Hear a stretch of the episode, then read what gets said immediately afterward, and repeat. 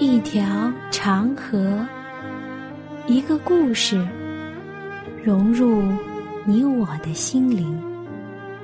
一颗星星，一个坐标，指引我们的脚踪。一次对话，一段旅程，一段属于你我的旅程。圣经奇妙之旅。一段旅程，开启一个奇妙的世界；一次心灵的碰撞，造就新的属灵成长。欢迎你准时收听由我带来的《圣经奇妙之旅》节目。我是你的朋友暖暖。在上一讲中，我们分享了圣经中的食物之鸽子。今天，我们来一起看一下。鸽子在圣经中讲了哪些内容？愿你我一起踏上这般旅程，能得到心灵上的需要。圣经上第一次提到鸽子，是在旧约。洪水过后，挪亚方舟停靠在亚拉拉山边。四十天过后，挪亚把一只鸽子放了出去，要他去看看。地上的水退了没有？由于遍地都是水，鸽子找不到落脚之处，又飞回了方舟。七天之后，诺亚又把鸽子放出去。黄昏时分，鸽子飞回来了，嘴里衔着橄榄叶。我们再来看，在新约当中，鸽子第一次被提到。是在耶稣受洗礼的时候，耶稣遵着诫命来到约旦河要受洗，是洗约翰起初不肯，原意是约翰本身都要受耶稣的洗礼，怎么反倒给耶稣受洗了呢？耶稣说：“本是要这样行的，乃是要行诸般的义。”当耶稣。从约旦河上来，天就开了，有声音说：“这是我的爱子，我所喜悦的。”圣灵就仿佛鸽子一样，降在耶稣的身上。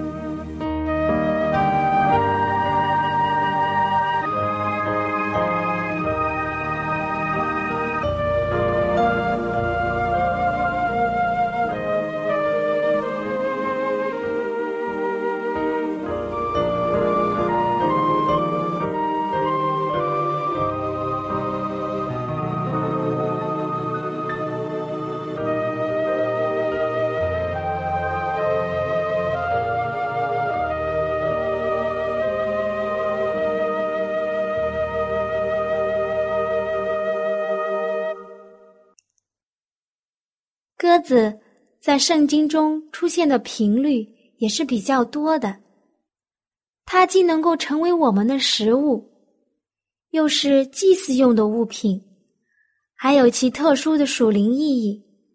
我们一起来看一下吧。我们先来翻开圣经诗篇的五十五章六到八节。如果你身边没有圣经，也没有关系，我来讲一下吧。这段圣经讲的是大卫王在他儿子押沙龙背叛的时候，得知他的好友也参加了这样的叛变，信心顿然的丧失。他想借着逃避现实来解决问题，就这样写着。但愿我有翅膀像鸽子，我就飞去得享安息。因为鸽子它有翅膀，能够飞离苦难，逃到避难之地。大卫王知道逃避无法解决问题，后来他又改变主意说：“至于我，我要求告上帝，耶和华必拯救我。”你看。一代伟人就希望用鸽子的翅膀来飞离苦难。还有，在上面我们已经分享的了，就是耶稣在约旦河里受洗，是这样的情形：他从水里一上来，就看见天裂开了，圣灵仿佛鸽子降在他身上，又有声音从天上说。你是我的爱子，我喜悦你。记载在圣经当中的马可福音一章十到十一节，在耶稣受洗的时候，发生了三件特别重要的事情：一个，天裂开了；第二个，有圣灵仿佛鸽子降在他身上；第三，有声音从天上传下来说。你是我的爱子，我喜悦你。其实这三件都是为耶稣做见证的，证明他就是上帝的儿子。圣灵仿佛鸽子降在他身上，也同样预表了耶稣拥有的温柔和仁爱。当然啦，鸽子在圣经中也有不好的含义。你看，鸽子原本是聪明的。它会为它的主人传递消息。纵然在千里之外，他也知道原路返回。但是在何西亚先知的时代，以色列国一心仰仗着异族的国家，他们求告埃及，投奔亚述。在圣经中是这样描述他们的：他们的外交政策摇摆不定，最终。被亚述所击败，以色列人他们把本性都改变了，失去了上帝所赐的智慧，将他们所有的盼望以及他们的信仰都忘掉了，甚至是建立在外邦的国家身上，就如同愚蠢无知的鸽子一样，记录在何西亚书的七章十一节。他们找不到回家的路了。希望我们，你我，都不要有这样愚蠢的时候。也求主开我们的眼目，给我们有火炼金子一样的心，好抵挡这末世的诱惑。虽然鸽子有不好的含义，但是鸽子身上是有比较重要的属灵教训的。在上帝用洪水毁灭这世界的时候，只有挪亚的一家住在这个方舟当中。当水渐渐消退，挪亚开了方舟的窗户，先放出去一只乌鸦，但是它没有飞回来，因为乌鸦是肉食性的动物。洪水过后，在这个地面上。到处漂流着尸体，乌鸦的眼目就放在了他眼前的食物上，并没有回到方舟上来。挪亚又放出一只鸽子，要看看这水从地上退了没有，但遍地都是水，鸽子找不到落脚之地，因为鸽子是吃素的，不愿意吃尸体，他就回到方舟那里。挪亚伸手把鸽子接进了方舟。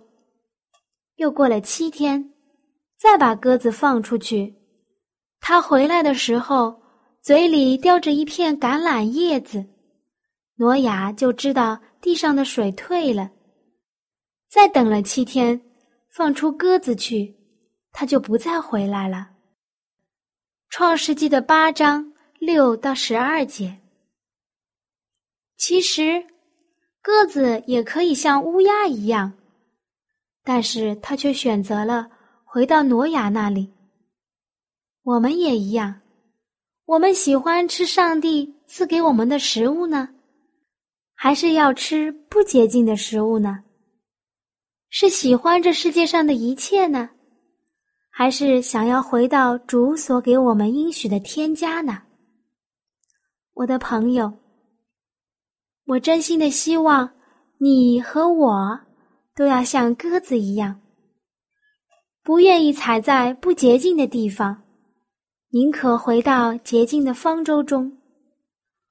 我们基督徒是在地上居住的民，不列在万民中。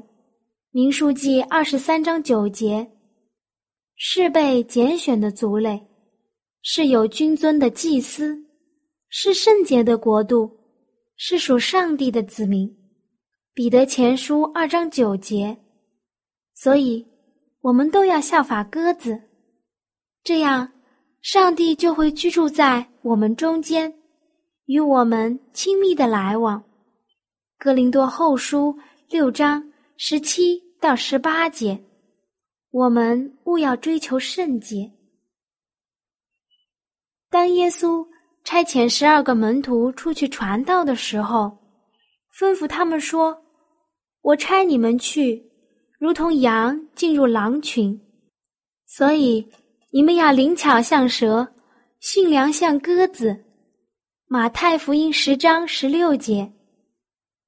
基督徒处事的基本原则，就是要灵巧像蛇，驯良像鸽子。我们。身处在这幕后的时代当中，应该有属灵的智慧，不至于上当受骗。我们要懂得灵巧，像蛇一样去避免开来。其次，鸽子的特性是温柔、与世无争的。我们应该驯良，像鸽子，做好自己的本职工作，做好自己的本分。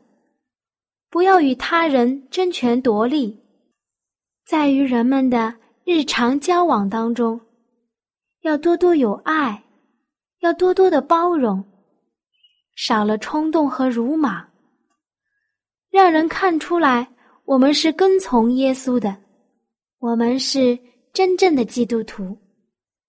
在圣经中呢，也讲了好几种鸟类，暖暖呢也抽取了三种。我们一起来看一看，它们带给我们什么不一样的内容呢？第一种鸟类是鸽子，在雅各书的一章十五节，雅各书称赞爱主的人有一双鸽子般美丽的眼睛。那我们来看一看，鸽子的眼睛带给我们什么样的感觉呢？首先。它看上去很温柔，眼睛是心灵的窗户，一双温柔的眼睛表明了有一颗温柔的心。耶稣就曾经说过：“我心里柔和谦卑，你们当负我的额，学我的样式。”马太福音的十一章二十九节。圣经中又说：“当以基督耶稣的心为心。”菲利比书二章五节，若是我们这样做，那么你就会拥有一双温柔的眼睛和一颗温柔的心。其次，鸽子的眼睛非常的明亮清澈，使得鸽子能望得很远，不被眼前暂时的事物所吸引。清澈，是因为它视线专一，单单仰望天空。我亲爱的朋友，愿你我眼睛都像鸽子一样，定睛看在主耶稣基的身上，不贪慕这世界短暂的荣华。第二种鸟类，上面我也所讲过，那是乌鸦。我们来看一下，乌鸦有什么样的特点呢？除了上面讲到乌鸦。是一个不洁净的飞鸟，它以地上的腐肉为食。在圣经当中还有一次提到过，我亲爱的朋友，你知道吗？当以色列人离弃耶和华，敬拜假神，耶和华要以旱灾临到他们的时候，就叫先知以利亚去藏在基利西边，吩咐乌鸦。早晚给他雕饼和肉来，供应他饮食的需要。为什么上帝差遣的是乌鸦，而不是其他的飞鸟呢？我们都知道，乌鸦是一种最最贪婪的鸟，很难从它的口中夺下食物来。上帝选择乌鸦来做这件的事情。表明上帝供应我们的方式是何等的奇妙，叫我们深深得到鼓舞。第三种鸟，鹰。鹰原文是雕，是鸟中最大者。在约伯记的三十九章二十七到二十九节，大鹰上腾。在高处搭窝，岂是听你的吩咐吗？他住在山岩上，以山峰和坚固之所为家，在那里窥看食物，眼睛远远观望。我们都知道，很少很少有人会爬上雕所住的山崖，去捕捉一只小雕，因为他会把家。安在高高的悬崖峭壁上，对敌人来说，那个地方是非常的艰险，难以到达的；而对自己而言，是十分的平安稳妥的。又因为他在那个地方可以看到很远的地方，当敌人还没有靠近的时候，他就已经发现了，可以及时的避开。那我问你，什么是基督徒最稳固的居所呢？圣经上说：“住在至高者隐秘处的，必住在全能者的荫下。”诗篇九十一篇一节。如果我们是住在至高者隐秘处，也就是住在主耶稣基督里面，我们就会处在。全能者上帝保护之下，一个真正的基督徒，他不会像世人一样，整天在世界上寻找好处。圣经上说：“但那等候耶和华的，必重新得力；他们必如鹰展翅上腾，他们奔跑却不困倦，行走却不疲乏。”以赛亚书四十章三十一节，雕又是鸟类中力量最大的，它们甚至可以抓起一只鹿或者是一只羊，在高山上飞走。等候上帝的人也像雕一样有力，因为上帝是我们的力量。诗篇四十六章一节。我们来看《士师记》中的参孙，他虽然有力气，却败在了一个妇人大力拉的手中，甚至被挖去双眼，在监牢里推磨，何等的悲惨！因为他是凭借着自己，没有凭借上帝给他的力量。而耶瑟虽然只是一个少年，却屡屡能胜过那淫妇的诱惑。因为上帝是他的力量，所以，我亲爱的朋友，愿你我都像雕一样有力量，靠着上帝飞到高高的山峰上。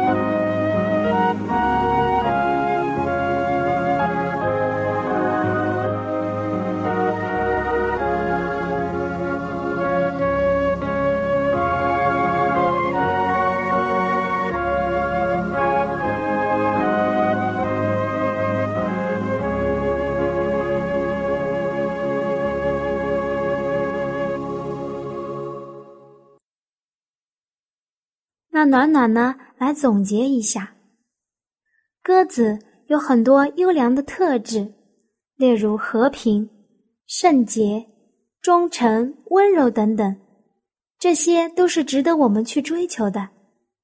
耶稣勉励我们要驯良如鸽，要性情温雅，不与人争名夺利。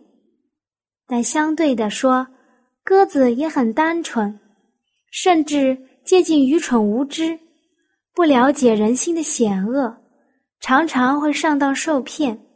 因此，耶稣也曾勉励过我们要灵巧如蛇。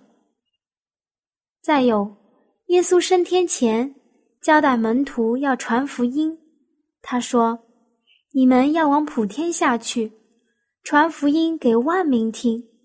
信而受洗的必然得救，不信的。”必被定罪。马可福音十六章十五到十六节，传扬福音就如同鸽子传扬平安的信息，是可以使人得救的福音，是关乎你我永恒的。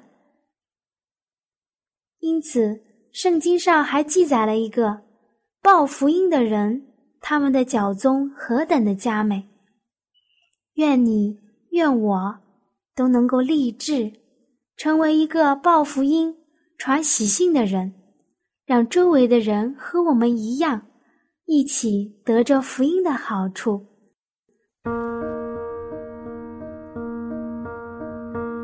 我亲爱的朋友，你听了这期节目之后，内心中对圣经感兴趣了吗？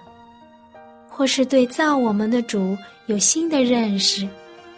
又或者有深深的感动，那就让我们献上我们心中的感谢，谢谢天父你的带领，也求主带领我们下一期相遇的时间。